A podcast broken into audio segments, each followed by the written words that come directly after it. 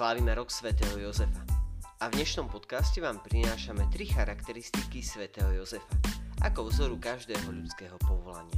Si otec alebo matka, kňaz, študent, dcera alebo syn, lekár, rehoľná sestra, učiteľ alebo pracovník vo výrobe.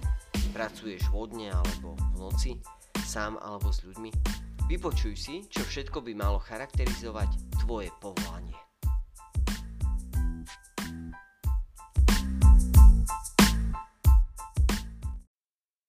Tri charakteristiky sveto Jozefa ako vzoru každého ľudského povolania.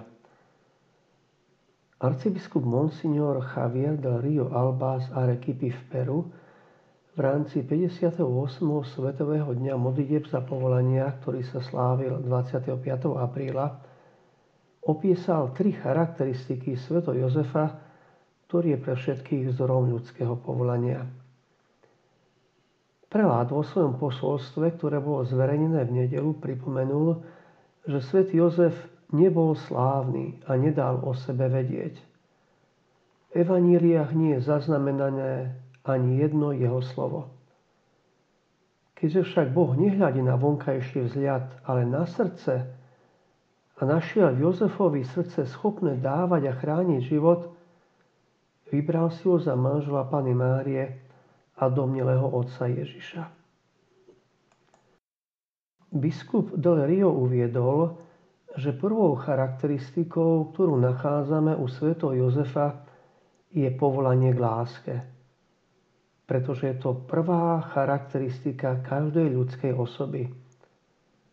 Všetci sme stvorení z lásky a pre lásku. Logika lásky je logikou služby a darovania seba samého. Schopnosti milovať bez toho, aby sme si niečo ponechali pre seba.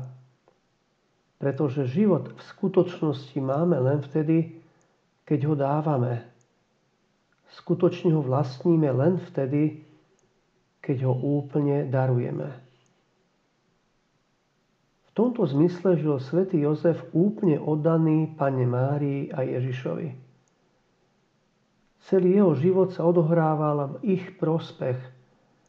A tak Jozef, žijúc pre nich, našiel vlastný život, zmysel svojho života, ktorý presahoval aj roky strávené na tomto svete. Druhou vlastnosťou je bdelosť. Keby Jozef nebol bdelý, pozorný voči Božej vôli a nebol by jej verný, Prežil by svoj pozemský život ako jeden z mnohých, ktorí žijú povrchne a nechávajú sa viesť len svojimi túžbami a sebeckými záujmami. Namiesto toho svätý Jozef medituje, uvažuje, nepodlieha pokušeniu robiť rýchle a unáhlené rozhodnutia, nesleduje svoje inštinkty a nežije bez perspektívy.